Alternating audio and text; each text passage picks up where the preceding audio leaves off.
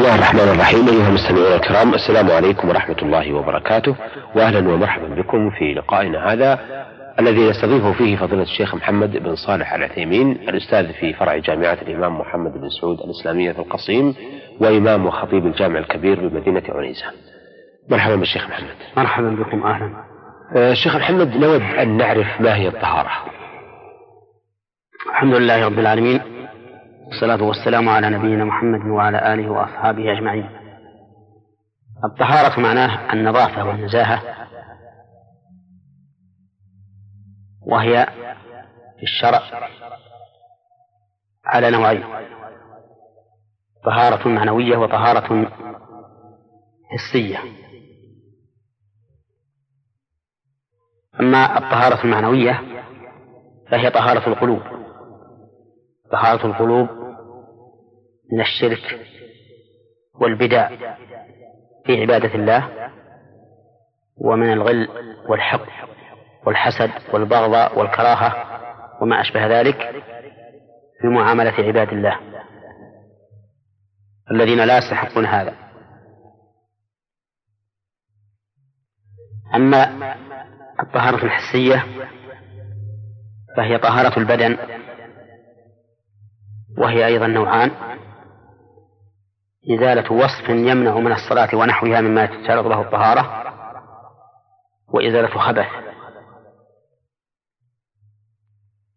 نتكلم أولا عن الطهارة المعنوية وهي طهارة القلب من الشرك والبدع فيما يتعلق بحقوق الله عز وجل وهذا هو أعظم الطهارتين. ولهذا تنبني عليه جميع العبادات. فلا تصح أي عبادة من شخص ملوث قلبه بالشرك. ولا تصح أي أي بدعة يتقرب بها الإنسان إلى الله عز وجل وهي مما لم يشرعه الله عز وجل.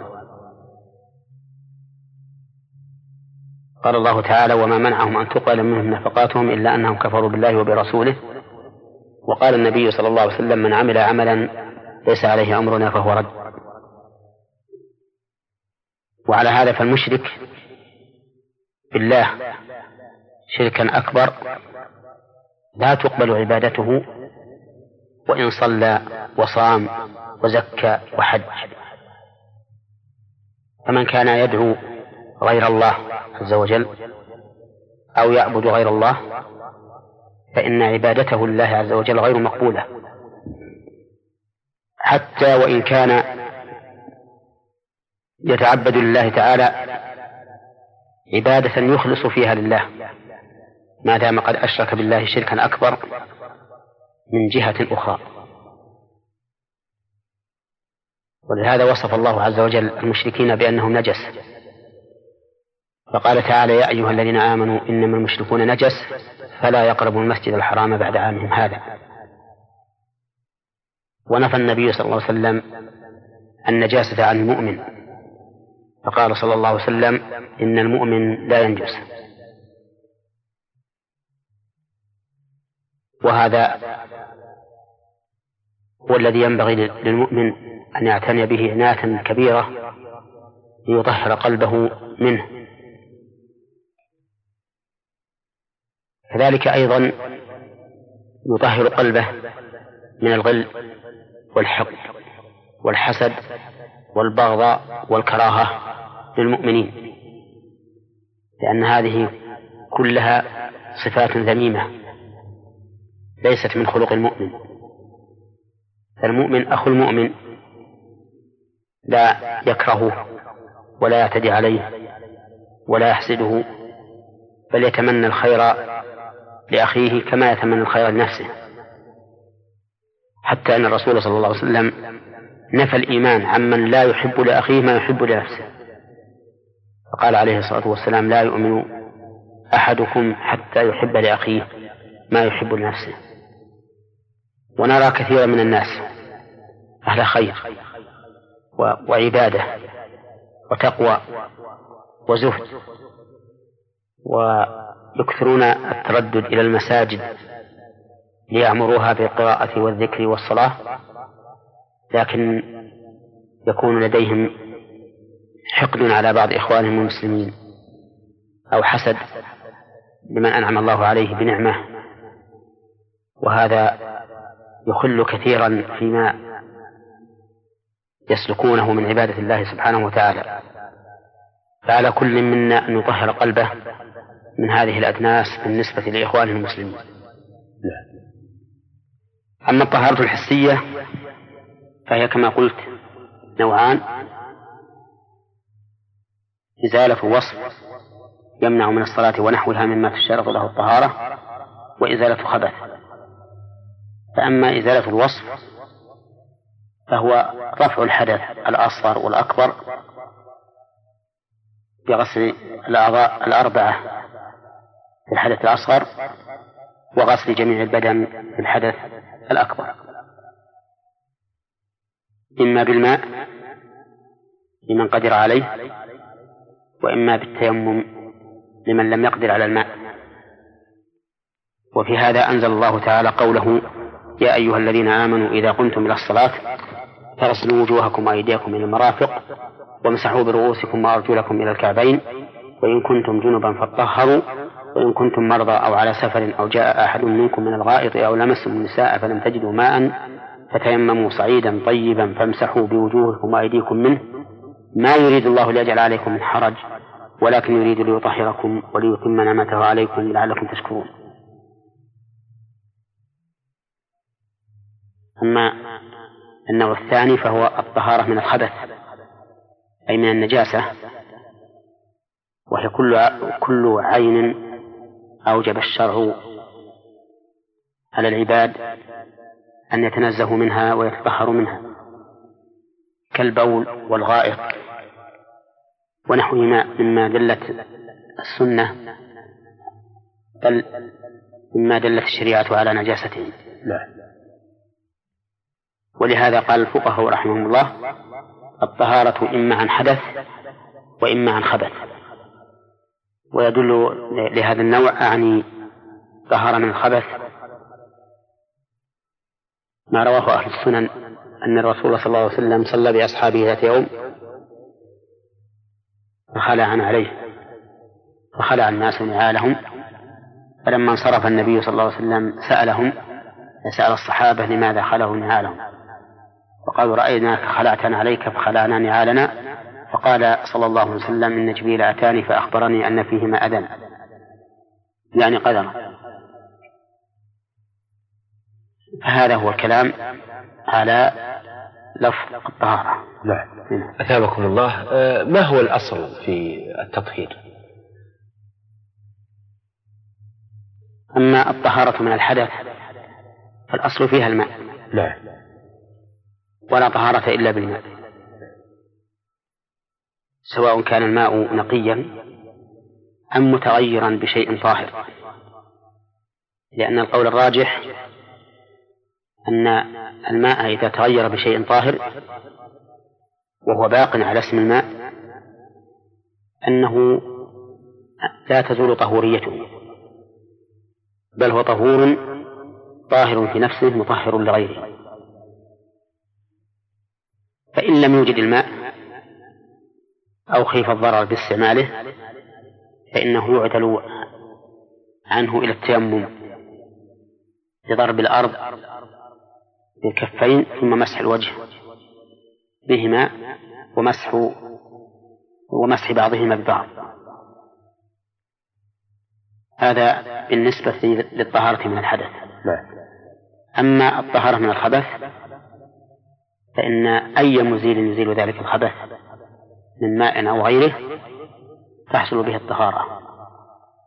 وذلك لأن الطهارة من الخبث يقصد بها إزالة تلك العين خبيثة بأي مزيد. فإذا زالت هذه العين الخبيثة بماء أو بنزين أو غيره من السائلات أو الجامدات على وجه تام فإنها تكون فإن فإنها فإن فإن هذا يكون تطهيرا لها. وبهذا نعرف الفرق بين ما يحصل به التطهير في باب الخبث وبين ما يحصل به التطهير في باب الحدث. نعم. آه أيضا نود أن نعرف ما هو البدل آه، عن آه، هذا الأصل الذي هو الماء. البدل عن هذا الأصل هو التراب. نعم. إذا تعذر استعمال الماء إذا تعذر استعمال الماء لعدمه أو التضرر باستعماله فإنه يعدل عن ذلك إلى التراب أي إلى التيمم. نعم. بأن يضرب الإنسان يديه على الأرض ثم يمسح بهما وجهه ويمسح بعضهم البعض. لكن هذا خاص بالطهارة من الحدث. أما طهارة الخبث فليس فيها تيمم سواء كانت على البدن أو على الثوب أو على البقعة. لأن المقصود من التطهر من الخبث إزالة هذه العين الخبيثة وليس التعبد فيها شرطا. ولهذا لو زالت هذه العين الخبيثة بغير قصد من الإنسان طهر المحل. فلو نزل المطر على مكان نجس أو على ثوب نجس وزالت النجاسة بما نزل من المطر فإن المحل يطهر بذلك. وإن كان الإنسان ليس له عند وليس عنده علم بهذا. بخلاف طهارة الحدث فإنها عبادة يتقرب بها الإنسان إلى الله عز وجل. فلا بد فيها من النية والقصد. نعم. إذن على هذا أن لو كان في الإنسان نجاسة آه، ولا يستطيع إزالتها فإنه لا يتمم عنها نعم. إذا كان على الإنسان نجاسة وهو لا يستطيع إزالتها فإنه يصلي بحسب حاله. لكن يخففها ما أمكن نعم بالحك وما أشبه ذلك.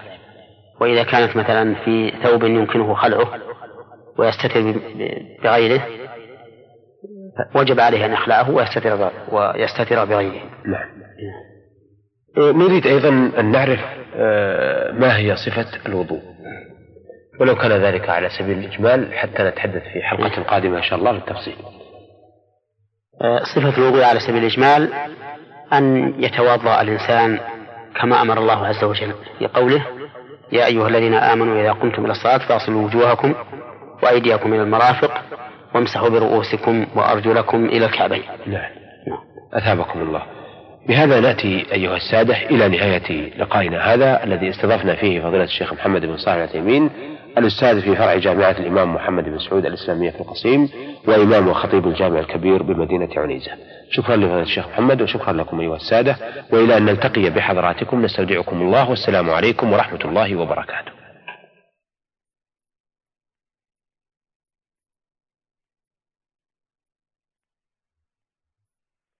بسم الله الرحمن الرحيم أيها المستمعون الكرام السلام عليكم ورحمة الله وبركاته وأهلا ومرحبا بكم في لقائنا هذا الذي نستضيف فيه فضيلة الشيخ محمد بن صالح العثيمين الأستاذ في فرع جامعة الإمام محمد بن سعود الإسلامية في القصيم وإمام وخطيب الجامع الكبير بمدينة عنيزة.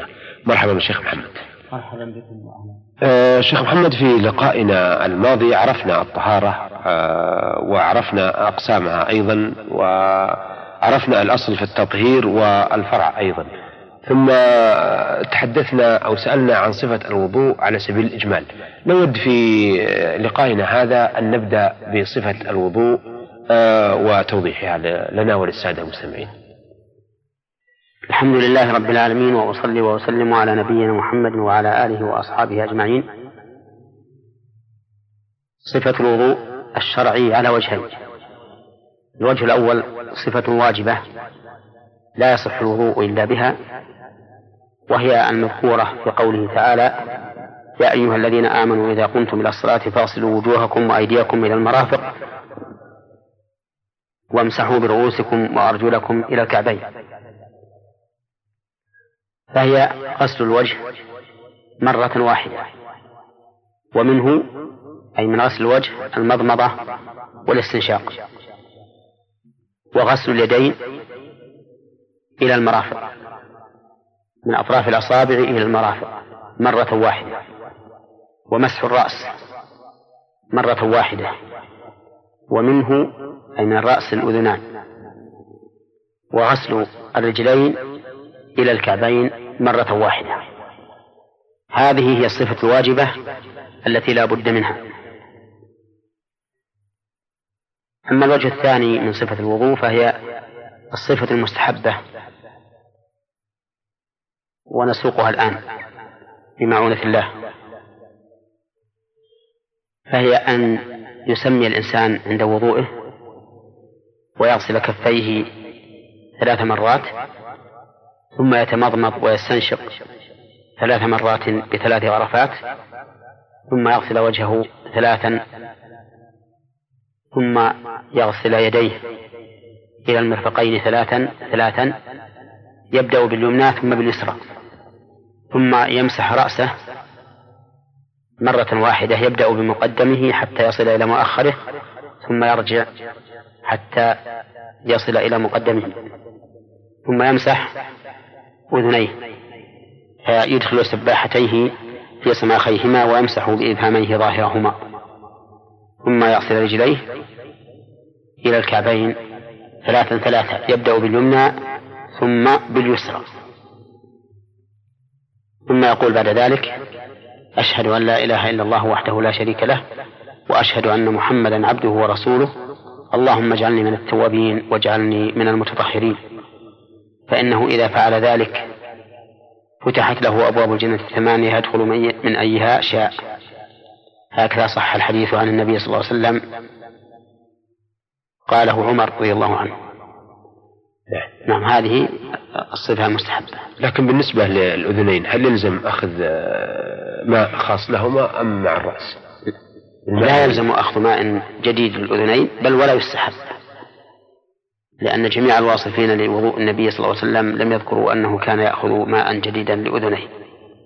فالأفضل أن يمسح أذنيه ببقية البلل الذي بقي بعد مسح رأسه. نعم. نعم. آه ما دمنا عرفنا صفة الوضوء نود أن نعرف نواقض الوضوء. نعم. آه قبل أن نذكر نواقض الوضوء أحب أن أنبه إلى مسألة تخفى على كثير من الناس. نعم. وهي أن بعض الناس يظنون أن الاستنجاء أو الاستجمار من فروض الوضوء. فتجدهم يسألون كثيرا عن الرجل ينقض الوضوء في أول النهار ثم يؤذن أذان الظهر وهو لم ينقض وضوءه بعد.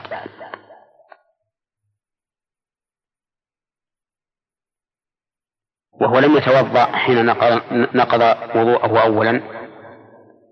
فيقول إذا أذن الظهر هل أغسل فرجي مرة ثانية أو لا؟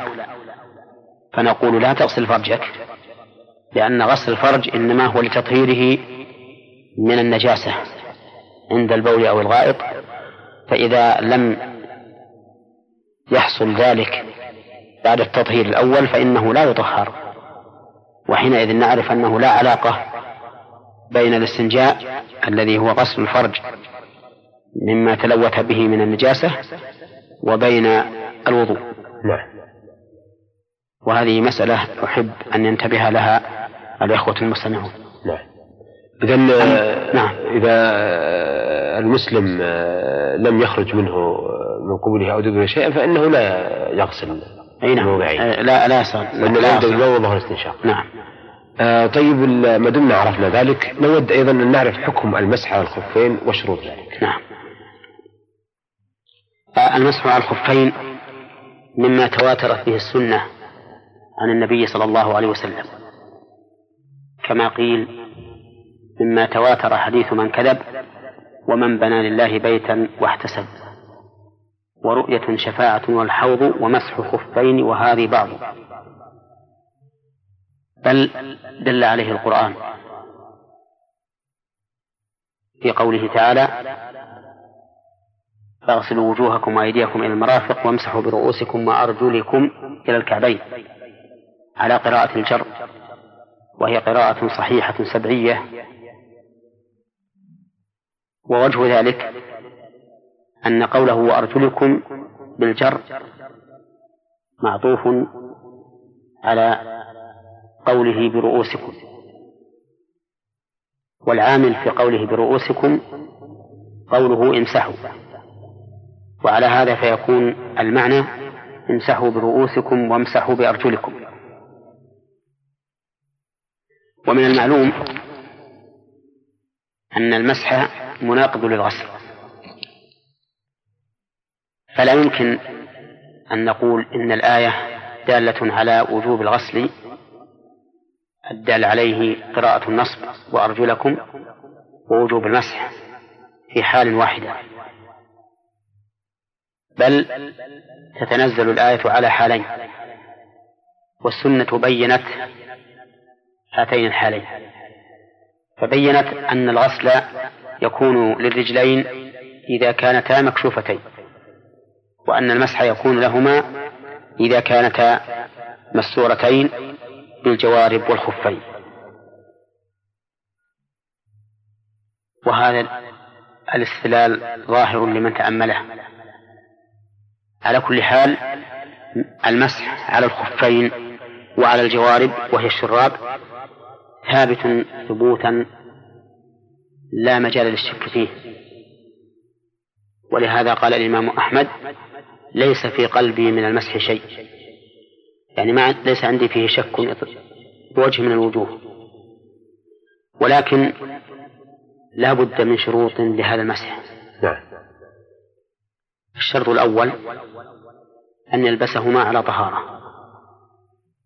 ودليله حديث المغيرة بن شعبة رضي الله عنه قال كنت مع النبي صلى الله عليه وسلم في سفر فتوضأ فأهويت لأنزع خفيه فقال دعهما فإني أدخلتهما طاهرتين. ومسح عليهما. فإن لبسهما على غير طهارة وجب عليه أن يخلعهما عند الوضوء ليغسل قدميه لأن النبي صلى الله عليه وسلم علل عدم خلعهما عند الوضوء ومسح عليهما علله بأنه لبسهما على على طهارة. أدخلتهما طاهرتين. الشرط الثاني أن يكون ذلك في المدة المحددة شرعا. وهي يوم وليلة للمقيم وثلاثة أيام بلياليها للمسافر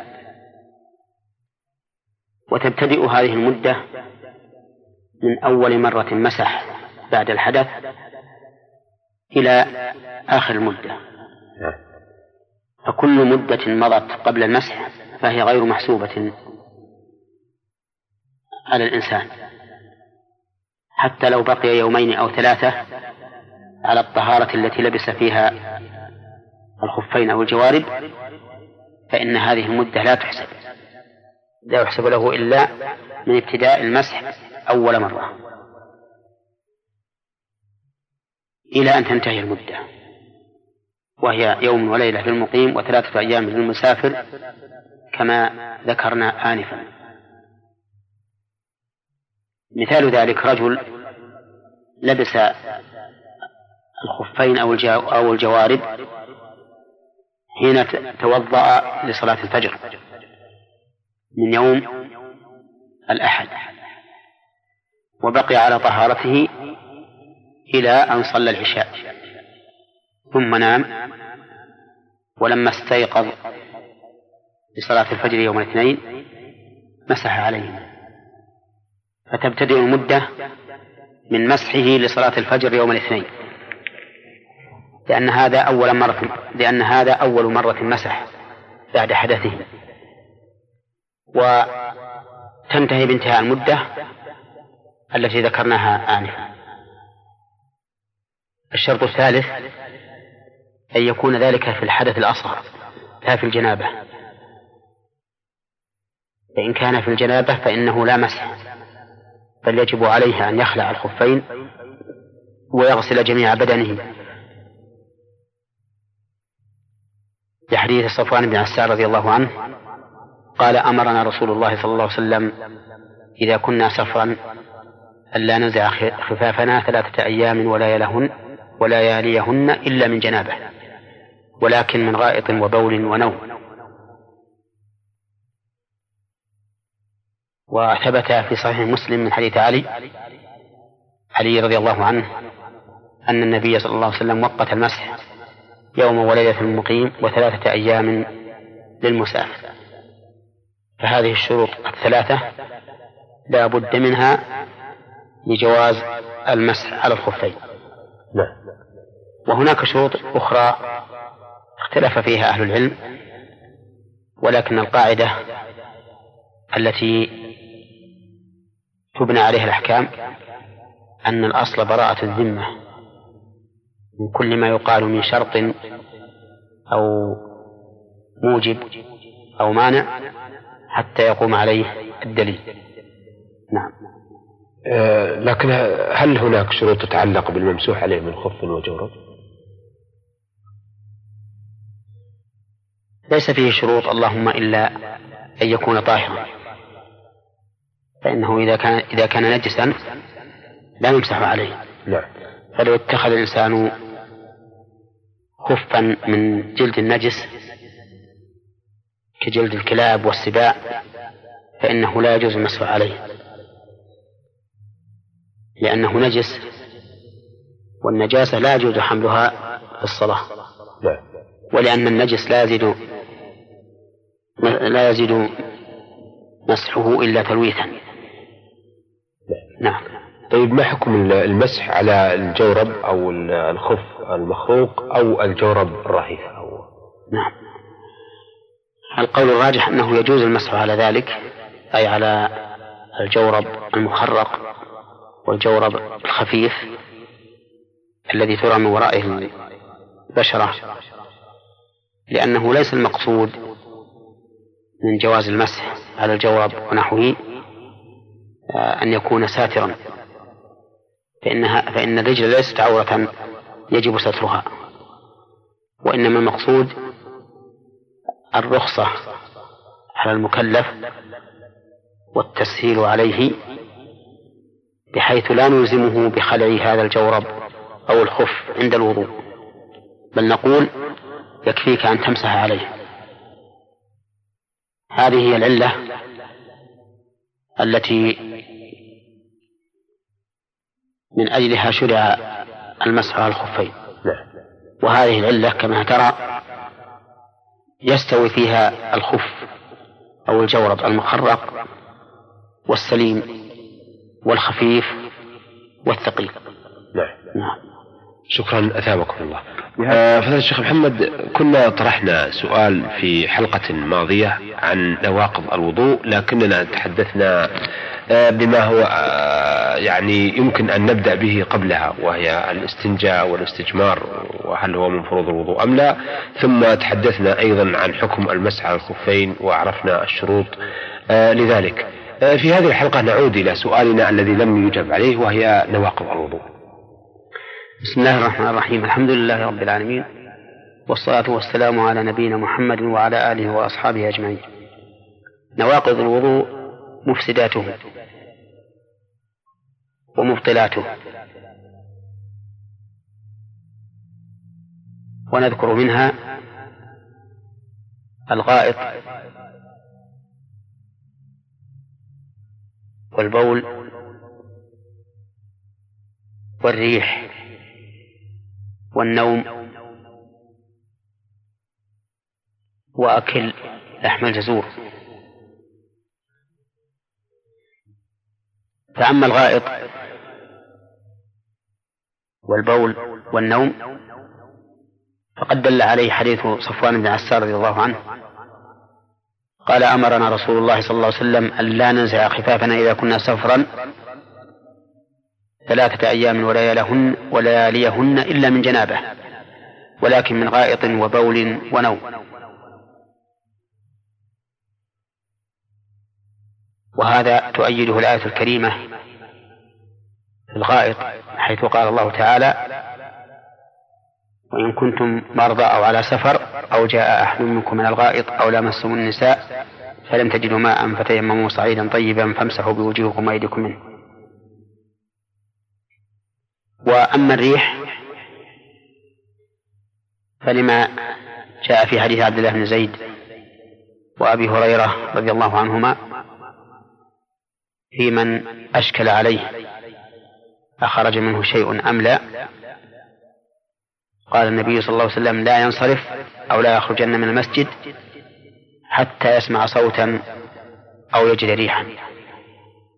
وهذا دليل على أن الريح ناقض الوضوء. فهذه أربعة أشياء نعم. البول والغائط والريح والنوم. ولكن النوم لا ينقض الوضوء إلا إذا كان عميقا بحيث يستغرق النائم فيه فلا يعلم عن نفسه لو خرج منه شيء. لأن النوم مظنة الحدث وليس حدثا في نفسه. فإذا نعس الإنسان في صلاته أو خارج صلاته ولكنه يعي نفسه. لو أحدث لا أحس بذلك فإنه لا ينتقض وضوءه. ولو طال نعاسه ولو كان متكئا أو مستندا أو مضطجعا. لأن المدار ليس على الهيئة ولكن المدار على الإحساس واليقظة. فإذا كان هذا الناعس يحس بنفسه لو أحدث فإن وضوءه باق ولو كان متكئا أو مستندا أو مضطجعا وما أشبه ذلك. نعم. وأما الخامس من نواقض الوضوء فهو أكل لحم الإبل. لأن النبي صلى الله عليه وسلم صح عنه أنه سئل نتوضأ من لحوم الإبل؟ قال نعم. وسئل عن الوضوء من من لحم الغنم؟ قال إن شئت. فإجابته بنعم في لحم الإبل وبإن شئت في لحم الغنم. دليل على أن الوضوء من لحم الإبل ليس راجعا إلى مشيئته بل هو أمر مفروض عليه. ولو لم يكن مفروضا لكان راجعا إلى المشيئة. وعلى هذا نعم قبل ذلك أقول نعم وثبت عنه صلى الله عليه وسلم أنه أمر بالوضوء من لحم الإبل. وعلى هذا فإذا أكل الإنسان لحم إبل انتقض وضوءه سواء كان الأكل كثيرا أم قليلا وسواء كان اللحم نيا أم مطبوخا وسواء كان اللحم من اللحم الأحمر الهبر أو من الأمعاء أو من الكرش أو من الكبد أو من القلب أو من أي شيء كان من أجزاء البدن. لأن الحديث عام لم يفرق بين لحم وآخر. والعموم في لحم الإبل كالعموم في لحم الخنزير حين قال الله تعالى حرمت عليكم الميت والدم ولحم الخنزير. فإن لحم الخنزير هنا يشمل كل أجزاء بدنه وهكذا لحم الإبل الذي سئل النبي صلى الله عليه وسلم عن الوضوء منه يشمل جميع أجزاء البدن. نعم. وليس في الشريعة الإسلامية جسد واحد تختلف أحكامه فيكون جزء منه. له حكم وجزء منه له حكم آخر. بل الجسم كله تتفق أجزاؤه في الحكم. ولا سيما على القول بأن نقض الوضوء بلحم الإبل علته معلومة لنا وليس تعبدا محضا. وعلى هذا فمن أكل لحم لحم إبل من أي جزء من أجزاء البدن وهو على وضوء وجب عليه أن يجدد وضوءه. ثم أعلم أن الإنسان إذا كان على وضوء ثم شك في وجود الناقض بأن شك هل خرج منه بول أو ريح أو شك في اللحم الذي أكله هل هو لحم إبل أو لحم غنم فإنه لا وضوء عليه. لأن النبي صلى الله عليه وسلم سئل عن رجل يخيل إليه أنه يجد الشيء في الصلاة فقال لا ينصرف حتى يسمع صوتا أو يجد ريحا. يعني حتى يتيقن ذلك ويدركه بحواسه. إدراكا معلوما لا شبهة فيه. ولأن الأصل بقاء الشيء على ما كان عليه حتى نعلم زواله. فالأصل أن الوضوء باق حتى نعلم زواله وانتقاضه نعم. نعم. لكن بالنسبة للنوم هل هناك فرق بين نوم الليل ونوم النهار؟ ليس هناك فرق بين نوم الليل ونوم النهار لأن العلة واحدة وهي زوال الإحساس وكون الإنسان لا يحس بنفسه لو خرج منه شيء. نعم. آه أيضا نود أن نعرف ما هي موجبات الغسل وما صفته. نعم. أما صفة الغسل فعلى وجهين. صفة واجبة وهي أن يعم بدنه كله بالماء. ومن ذلك المضمضة والاستنشاق. فإذا عمم بدنه بالماء على أي وجه كان فقد ارتفع عنه الحدث الأكبر فقد ارتفع عنه الحدث الأكبر. وصفة أو الوجه الثاني صفة كاملة وهي أن يغتسل كما اغتسل النبي صلى الله عليه وسلم فإذا اغتسل من الجنابة فإنه يغسل كفيه ثم يغسل فرجه وما تلوث من الجنابة ثم يتوضأ وضوءا كاملا على صفة ما ذكرنا في الوضوء. ثم يغسل رأسه بالماء ثلاثا ترويه. ثم يغسل بقية بدنه. هذه صفة الغسل. أما موجبات الغسل فمنها إنزال المني بشهوة يقظة أو مناما. لكنه في المنام يجب عليه الغسل وإن لم يحس بالشهوة لأن النائم قد يحتلم ولا يحس بنفسه. فإذا خرج منه المني بشهوة وجب عليه الغسل بكل حال. ثاني الجماع. فإذا جامع الرجل زوجته وجب عليه الغسل بأن يولج الحشفة في فرجها. فإذا أولج الحشفة في فرجها فما زاد فعليه الغسل لقول النبي صلى الله عليه وسلم عن عن الأول الماء من الماء. يعني أن الماء يعني أن الغسل يجب من الإنزال. وقوله عن الثاني إذا جلس بين شعبها الأربع ثم جهدها فقد وجب الغسل وإن لم ينزل. وهذه المسألة أعني الجماع بدون إنزال يخفى حكمها على كثير من الناس حتى أن بعض الناس تمضي عليه الأسابيع أو الشهور وهو يجامع زوجته بدون إنزال ولا يغتسل جهلا منه. وهذا أمر له خطورته فالواجب على الإنسان أن يعلم حدود ما أنزل الله على رسوله. فإن الإنسان إذا جامع زوجته وإن لم ينزل وجب الغسل عليه وعليها للحديث الذي أشرنا إليه آنفا. ومن موجبات الغسل خروج دم الحيض والنفاس. فإن المرأة إذا حاضت ثم طهرت وجب عليها الغسل. بقول الله تعالى فاعتزلوا النساء في المحيض ولا تقربوهن حتى يطهرن فإذا تطهرن فأتوهن من حيث أمركم الله. ولأمر النبي صلى الله عليه وسلم المستحاضة إذا جلست قدر حيضها أن تغتسل.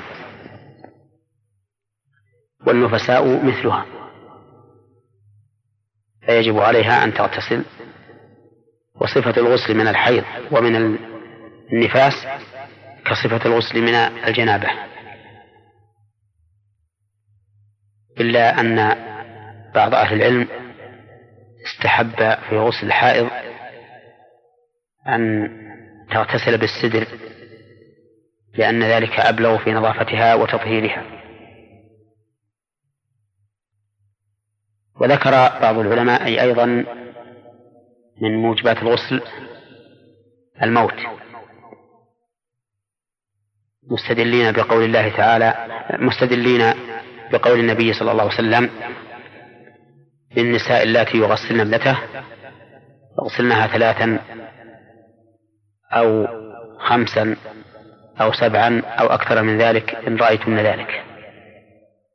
وبقوله صلى الله عليه وسلم في الرجل الذي وقصته راحلته بعرفة وهو محرم فاغسلوه بماء وسدر وكفنوه في ثوبيه. فقالوا إن الموت موجب للغسل ولكن الوجوب هنا يتعلق بالحي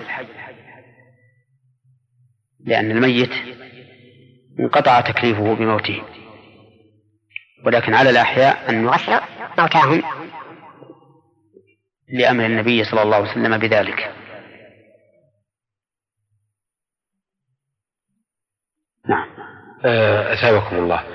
بهذا نأتي أيها السادة على نهاية لقائنا هذا الذي استضفنا فيه فضيلة الشيخ محمد بن صالح التيمين الأستاذ في فرع جامعة الإمام محمد بن سعود الإسلامية في القصيم وإمام وخطيب الجامع الكبير بمدينة عنيزة شكرا لفضيلة الشيخ محمد وشكرا لكم أيها السادة وإلى أن نلتقي بحضراتكم نستودعكم الله والسلام عليكم ورحمة الله وبركاته.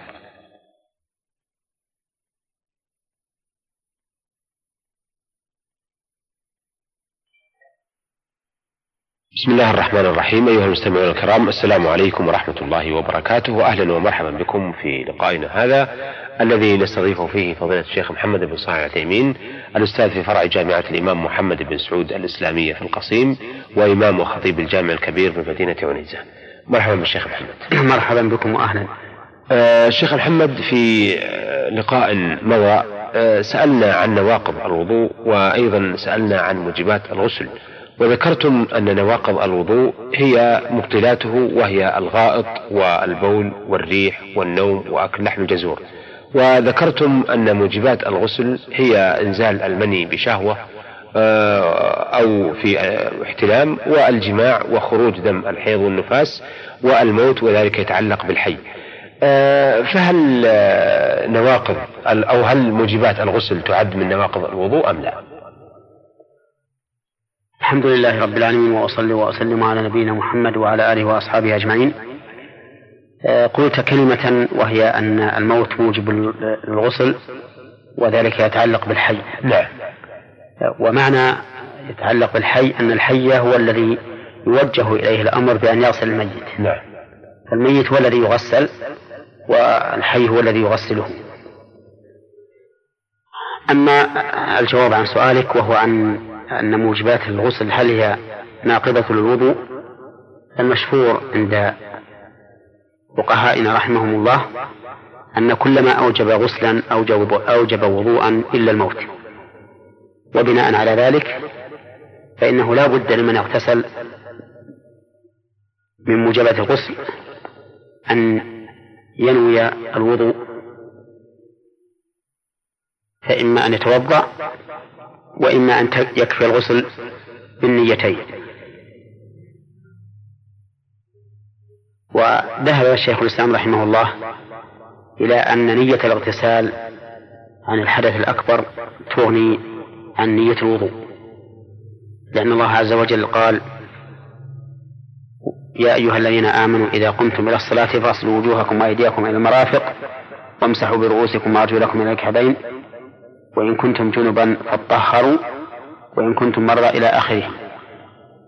فلم يذكر الله تعالى في حال الجنابة إلا الاطهار يعني التطهر ولم يذكر الوضوء. ولأن النبي صلى الله عليه وسلم قال للرجل حين أعطاه الماء ليغتسل قال خذ هذا فأفرقه على نفسك. ولم يذكر له الوضوء أخرجه البخاري من حديث عمار بن حصين في حديث طويل. نعم. وما ذهب إليه الشيخ الإسلام ابن تيمية أقرب إلى الصواب وهي أن من عليه حدث أكبر إذا نوى الحدث الأكبر فإنه يجزئ عن الأصغر.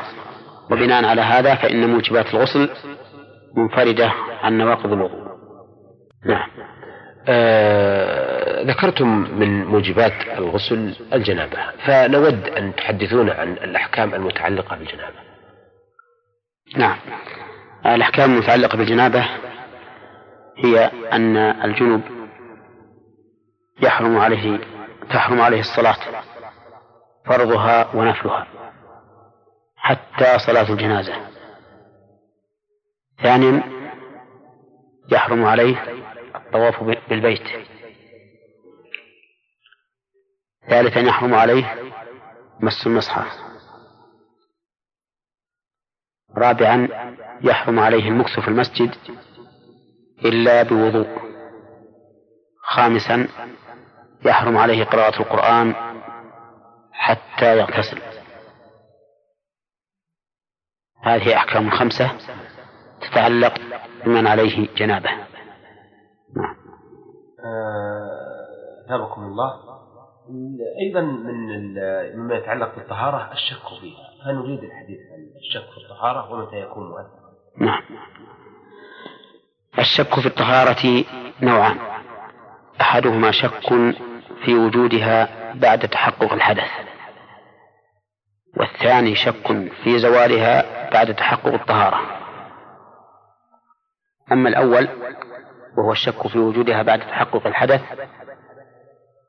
فأن يشك الإنسان هل توضأ أم لم يتوضأ وهو يعتقد أنه أحدث لكن يشك هل توضأ أم لا. ففي هذه الحال نقول ابني على الأصل وهو أنك لم تتوضأ ويجب عليك الوضوء. مثال ذلك رجل شك عند أذان الظهر هل توضأ بعد نقض وضوئه في الضحى أم لم يتوضأ؟ يعني أنه نقض الوضوء في الساعة العاشرة مثلا. ثم عند أذان الظهر شك هل توضأ حين نقض وضوءه أم لا؟ فنقول له ابن على الأصل وهو أنك لم تتوضأ ويجب عليك أن تتوضأ. أما النوع الثاني وهو الشك في انتقاض الطهارة بعد وجودها فإننا نقول أيضا ابن على الأصل ولا تعتبر نفسك ناقضا للوضوء. مثاله رجل توضأ في الساعة العاشرة فلما حان وقت الظهر شك هل انتقض وضوءه أم لا فنقول له إنك على وضوئك ولا يلزمك الوضوء حينئذ. وذلك لأن الأصل بقاء مكان على ما كان عليه. ويشهد لهذا الأصل قول النبي صلى الله عليه وسلم في من وجد في بطنه شيئا فأشكل عليه أخرج منه شيء أم لا؟ قال لا يخرج من المسجد حتى يسمع صوتا أو يجد ريحا. وأما الشك في فعل أو الشك في أجزاء الطهارة مثل أن يشك الإنسان هل غسل وجهه في وضوئه أم لا؟ وهل غسل يديه أم لا؟ وما أشبه ذلك؟ فهذا لا يخلو من أحوال أحوال ثلاث أو أربع. الحال الأولى أن يكون مجرد وهم؟ طرأ على قلبه أنه هل غسل يديه أم لم يغسلهما؟ وهما ليس له مرجح. ولا ولا ولا تساوى عنده الأمران بل هو مجرد شيء خطر في قلبه فهذا لا لا يهتم به ولا يلتفت إليه. ثاني أن يكون كثير الشكوك كلما توضأ مثلا شك. إذا كان الآن يغسل قدميه شك هل مسح رأسه أم لا هل مسح أذنيه أم لا هل غسل يديه أم لا المهم أنه كثير الشكوك. هذا أيضا لا يلتفت إلى الشك ولا يهتم به. الثالث أو الحالة الثالثة أن يقع الشك بعد فراغه من الوضوء. فإذا فرغ من الوضوء شك. هل غسل يديه أم لا؟ أو هل مسح رأسه؟ أو هل مسح أذنيه فهذا أيضا لا يلتفت إليه. إلا إذا تيقن أنه لم يغسل ذلك العضو المشكوك فيه فيبني على يقينه فهذه ثلاث حالات لا يلتفت إليها في الشك الحالة الأولى الوهم الحالة الثانية أن يكون كثير الشكوك الحالة الثالثة أن يكون الشك بعد الفراغ من العبادة عبادة فراغ الوضوء. أما الحالة الرابعة فهي أن يكون الشك شكا حقيقيا وليس كثير الشكوك وحصل قبل أن يفرغ من العبادة. ففي هذه الحال يجب عليه أن يبني على اليقين وهو العدم أي أنه لم يغسل ذلك العضو الذي شك فيه فيرجع إليه ويغسله وما بعده. مثاله لو شك وهو يمسح رأسه. هل تمضمض واستنشق أم لا؟ وهو ليس كثير الشكوك وهو شك حقيقي ليس وهما. نقول له الآن ارجع فتمضمض واستنشق ثم اغسل يديك ثم امسح رأسك. وإنما أوجبنا عليه غسل اليدين مع أنه قد غسلهما من أجل الترتيب لأن الترتيب بين أعضاء الوضوء واجب. كما ذكر الله تعالى ذلك مرتبا. وقال النبي عليه الصلاة والسلام حين أقبل على الصفاء حين أقبل على الصفاء أبدأ بما بدأ الله به. هذا هو حال الشك في الطهارة. نعم. نعم. آه أيضا نريد أن نعرف ما هي النجاسات الحكمية من حيث المفهوم والأنواع نعم. آه النجاسات الحكمية هي النجاسة الواردة على محل طاهر. هذه يجب يجب علينا أن نغسلها وأن ننظف المحل الطاهر منها فيما إذا كان الأمر يقتضي الطهارة. وكيفية تطهير تطهيرها أو تطهير ما أصابته النجاسة تختلف بحسب الموضع. فإذا كانت النجاسة على الأرض فإنه يكتفى بصب الماء عليها بعد إزالة عينها إن كانت ذات جرم. لأن النبي صلى الله عليه وسلم قال للصحابة حين بال الرجل في طائفة المسجد أي في جانب منه قال لهم أريقوا على بوله سجلا من ماء. فإذا كانت النجاسة على الأرض فإن كانت ذات جرم أزلنا جرمها أولا ثم صببنا الماء عليها مرة واحدة ويكفي. ثانيا إذا كانت النجاسة على غير الأرض وهي نجاسة كلب فإنه لا بد لتطهيرها من سبع غسلات إحداها بالتراب. لقول النبي صلى الله عليه وسلم إذا ولع الكلب في إناء أحدكم فليغسله سبعا إحداهن بالتراب. ثالثا إذا كانت النجاسة على غير الأرض وليست نجاسة كلب فإن القول الراجح أنها تطهر بزوالها على أي حال كان. سواء زالت بأول غسلة سواء زالت بأول غسلة أو بالغسلة الثانية أو الثالثة أو الرابعة أو الخامسة المهم متى زالت عين النجاسة؟ فإنها تطهر. لكن إذا كانت إذا كانت النجاسة بول غلام صغير لم يأكل الطعام فإنه يكفي أن تغمر بالماء. فإنه يكفي أن تغمر بالماء. الذي يستوعب المحل النجس. وهو ما يعرف عند العلماء بالنضح ولا يحتاج إلى غسل ودلك لأن نجاسة بول الغلام الصغير الذي لم يأكل الطعام نجاسة مخففة.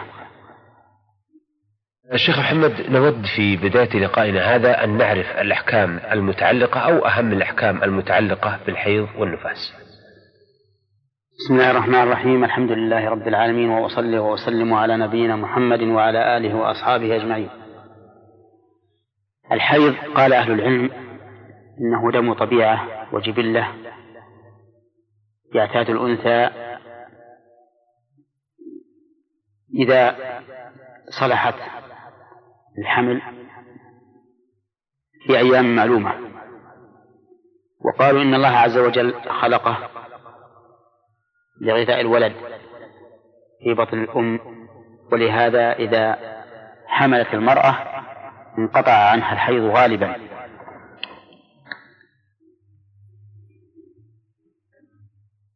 ثم أن هذا الحيض الطبيعي إذا أصاب المرأة تعلق به أحكام كثيرة.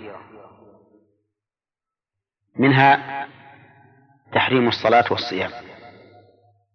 لقول النبي صلى الله عليه وسلم أليس إذا حاضت؟ لم تصلي ولم تصم. فلا يحل للمرأة أن تصوم ولا أن تصلي وهي حائض. فإن فعلت فهي آثمة وصومها وصلاتها مردودان عليها. ثانيا يحرم عليها الطواف بالبيت. لأن النبي صلى الله عليه وسلم قال لعائشة حين حاضت قال افعلي ما يفعل الحاج غير أن لا تطوفي بالبيت. ولما ذكر له أن صفية بنت حيي قد حاضت قال أحابستنا هي لأنه ظن أنها لم تطف طواف الإفاضة. فقالوا إنها قد أفاضت فقال اخرجوا.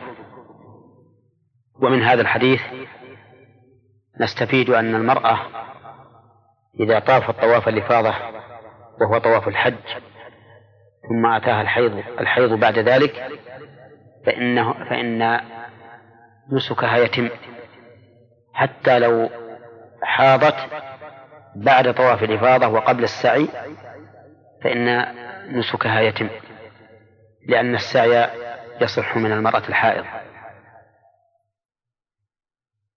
ونستفيد أيضا من هذا الحديث أن طواف الوداع يسقط عن المرأة الحائض كما جاء ذلك صريحا في حديث عبد الله بن عباس رضي الله عنهما قال أمر الناس أن يكون آخر عهد بالبيت إلا أنه خفف عن الحائض. يحرم على الحائض أيضا الجماع. فلا يحل للرجل أن يجامع زوجته وهي حائض. لقول الله تعالى ويسألونك عن المحيض قل هو أذى فاعتزلوا النساء في المحيض ولا تقربوهن حتى يطهرن فإذا تطهرن فأتوهن من حيث أمركم الله. والآية الكريمة تفيد أنه يحرم على الإنسان أن يطأ زوجته وهي حائض وأنها إذا طهرت لا يطأها أيضا حتى تغتسل. لقوله فإذا تطهرن يعني اغتسلن. فإن الاطهار بمعنى الاغتسال لقوله تعالى وإن كنتم جنبا فاطهروا. ولكن يجوز للإنسان أن يباشر زوجته وهي حائض وأن يستمتع منها بما دون الفرج. وهذا يخفف من حدة الشهوة بالنسبة للإنسان الذي لا يستطيع الصبر عن عن أهله مدة أيام الحيض فإنه يتمكن من الاستمتاع بهم فيما عدا الوطأ في الفرج. أما الوطأ في الدبر فهو حرام بكل حال سواء كانت امرأته حائضا أم غير حائض.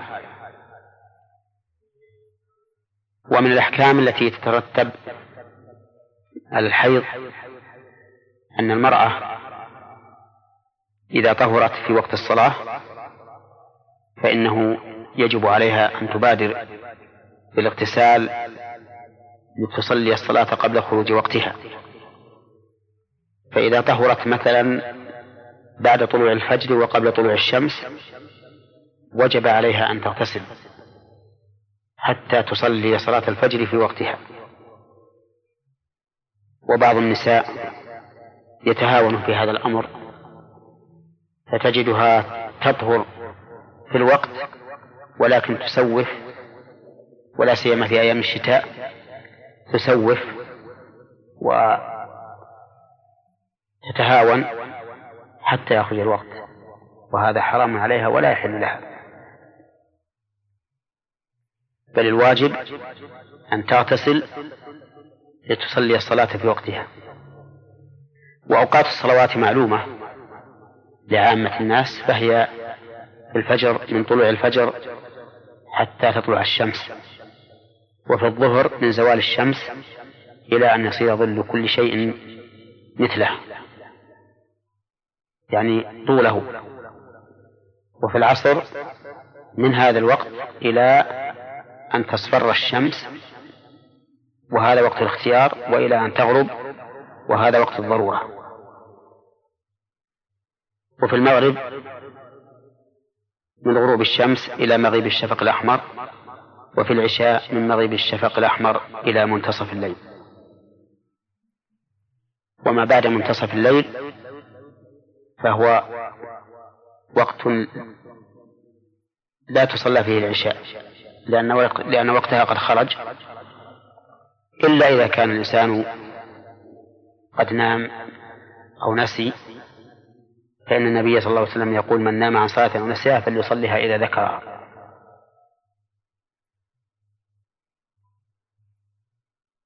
وليعلم أن الأصل في الدم الذي يصيب المرأة إذا كان في سن الحيض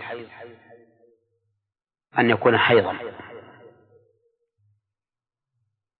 حتى يأتي ما يخرجه عن هذا الأصل. والذي يخرجه عن هذا الأصل أن نعلم أن هذا الدم خرج من عرق وليس دم الطبيعة مثل أن يكون ذلك إثر عملية أجرتها المرأة أو آه، يكون هذا الشيء لروعة أصابتها أو نحو هذا من الأسباب التي توجب خروج الدم غير الطبيعي. فإنها في هذا الحال لا تعتبر هذا الدم دم حيض. وكذلك إذا أطبق عليها الدم وكثر حتى استغرق أكثر مدة من الشهر فإنها في هذه الحال تكون مستحاضة وترجع إلى عادتها التي كانت عليها قبل حصول هذه الاستحاضة فتجلس مدة عادتها ثم تغتسل وتصلي ولو كان الدم يجري. ومما يتعلق بأحكام الحيض والنفاس أنه لا يجوز للرجل أن يطلق المرأة وهي حائض. فإن فعل فهو آثم وعليه أن يردها إلى عصمته حتى يطلقها وهي طاهر طهرا لم يجامعها فيه. لأنه ثبت في الصحيحين من حديث عبد الله بن عمر رضي الله عنهما أنه طلق امرأته وهي حائض فذكر عمر ذلك لرسول الله صلى الله عليه وسلم فتغيظ فيه رسول الله صلى الله عليه وسلم وقال مره فليراجعها ثم ليطلقها طاهرا أو حاملا. وكثير من الناس نسأل الله لنا ولهم الهداية يتسرعون في هذا الأمر فيطلق زوجته وهي حائض أو يطلقها في طهر جمعها فيه قبل أن يتبين حملها. وكل هذا حرام حرام يجب على المرء أن يتوب إلى الله منه وأن يعيد امرأته التي طلقها على هذه الحال. ومما يتعلق بأحكام الحيض والنفاس أن المرأة النفساء إذا طهرت قبل أربعين يوما فإنه يجب عليها أن تغتسل وتصلي وتصوم إذا كان ذلك في رمضان. لأنها إذا طهرت ولو في أثناء الأربعين صار لها حكم الطاهرات. حتى بالنسبة للجماع فإنه يجوز لزوجها أن يجامعها وإن لم تتم أربعين. لأنه إذا جاءت إذا جازت الصلاة جاز الوقت. من باب أولى ومن الأحكام التي تتعلق بالحيض والنفاس ما أشرنا إليه في حلقة سابقة وهو وجوب الغسل على الحائض والنفساء إذا طهرتا من الحيض والنفاس. نعم. وأحكام الحيض والنفاس كثيرة جدا ونقتصر منها على هذا القدر. ولعل فيه كفاية ولعل فيه كفاية إن شاء الله تعالى. نعم. طيب بالنسبة للمرأة إذا طهرت من النفاس أو إذا لم ينزل معها الدم فهل يعتبر لها نفاس؟ إذا لم ينزل منها دم في حال النفاس نعم فإنها ليست ليست نفساء ولا يلزمها شيء يعني لا يلزمها غسل ولا يحرم عليها صلاة ولا صيام نعم, نعم. هل يجوز للمرأة أن تأكل ما يمنع عنها الحيض أثناء حجها حتى تتمكن من أداء الحج كالحبوب المانعة الحمل أو أي نوع من أنواع ما يتطبب به. الأصل في هذا الجواز وأنه يجوز للمرأة أن تأكل ما يمنع الحيض إذا كان ذلك بإذن زوجها ولكن بلغني عن بعض الأطباء أن هذه الحبوب المانعة من نزول الحيض ضارة جدا على المرأة ضارة بالرحم والأعصاب والدم وغير ذلك. حتى قال لي بعضهم إنه إذا استعملها امرأة بكر فإنه يكون موجبا للعقم أن تكون هذه المرأة عقيمة. وهذا خطر عظيم. وما قاله هذا بعض الأطباء ليس ببعيد لأن الدم يعني دم الحيض دم طبيعة. فإذا حاول الإنسان أن يمنعه بهذه العقاقير فقد حاول مخالفة الطبيعة. ولا شك أن مخالفة الطبيعة مضر على البدن لأنه يقتضي أن ينحبس هذا الدم عن وقت خروجه الذي كان من طبيعة المرأة الذي كان من طبيعة المرأة. لهذا أنا أنصح جميع نسائنا في هذه المسألة بأن يدعن هذه الحبوب لا في رمضان ولا في غير رمضان. لكن في مسألة الحج والعمرة ربما تدعو الحاجة أو الضرورة إلى استعمال هذه الحبوب وهي حاجة وهي وهو استعمال مؤقت وربما لا, لا تعود المرأة إليه مدى عمرها. فمثل هذا أرجو أن لا يكون فيه بأس ولا ضرر. نعم لكن إذا ثبت ضررها فما حكمها إذا ثبت ضررها فمعلوم أن كل ما تحقق ضرره فإنه لا يجوز للإنسان أن يتناوله.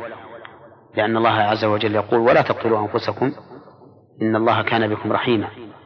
وقد استدل عمرو بن العاص بهذه الآية حين قال له النبي صلى الله عليه وسلم أصليت بأصحابك وأنت جنب وكان رضي الله عنه قد أجنب في ليلة باردة فتيمم وصلى بأصحابه. فلما قال له النبي عليه الصلاة والسلام أصليت بأصحابك وأنت جنب قال يا رسول الله ذكرت قول الله تعالى ولا تقتلوا أنفسكم إن الله كان بكم رحيما. فتبسم النبي صلى الله عليه وسلم أو ضحك وأقره على هذا. وهذا يدل على أن كل ما يكون فيه ضرر على بدن الإنسان فإنه لا يجوز له أن يتناوله. نعم. آه شكرا أثابكم الله. بهذا نأتي أيها السادة إلى نهاية لقائنا هذا الذي استضفنا فيه فضل الشيخ محمد بن صالح العثيمين الأستاذ في فرع جامعة الإمام محمد بن سعود الإسلامية في القصيم وإمام وخطيب الجامع الكبير بمدينة عنيزة. شكرا لفضل الشيخ محمد وشكرا لكم أيها الأخوة وإلى أن نلتقي بحضراتكم نستودعكم الله والسلام عليكم ورحمة الله وبركاته.